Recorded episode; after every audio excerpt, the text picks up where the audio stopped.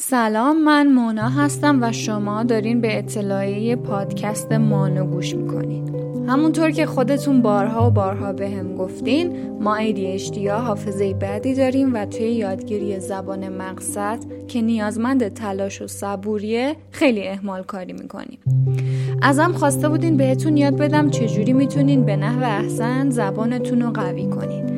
نمی‌دونم می‌دونین یا نه اما من توی پادکست دومم پادکست مانو کتاب نیلوفر مرداب و با ترجمه اختصاصی خودم واسهتون خوندم. حالا توی فصل دوم دارم میرم سراغ روشهایی که به خودم کمک کرده تا سطح دانش زبانم رو بالا ببرم. از دانش عمومی زبان گرفته تا چیزایی که به هم کمک کرده توی رشته زبان انگلیسی موفق تر باشم.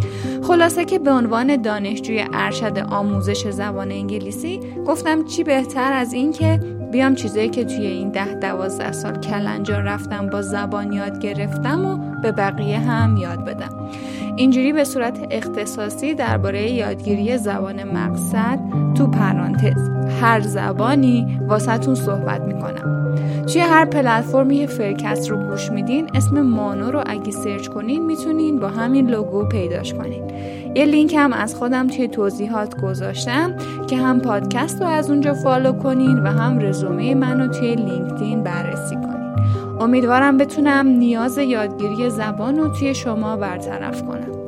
مراقب خودتون باشین وقتتون بخیر و خدا نگهدار.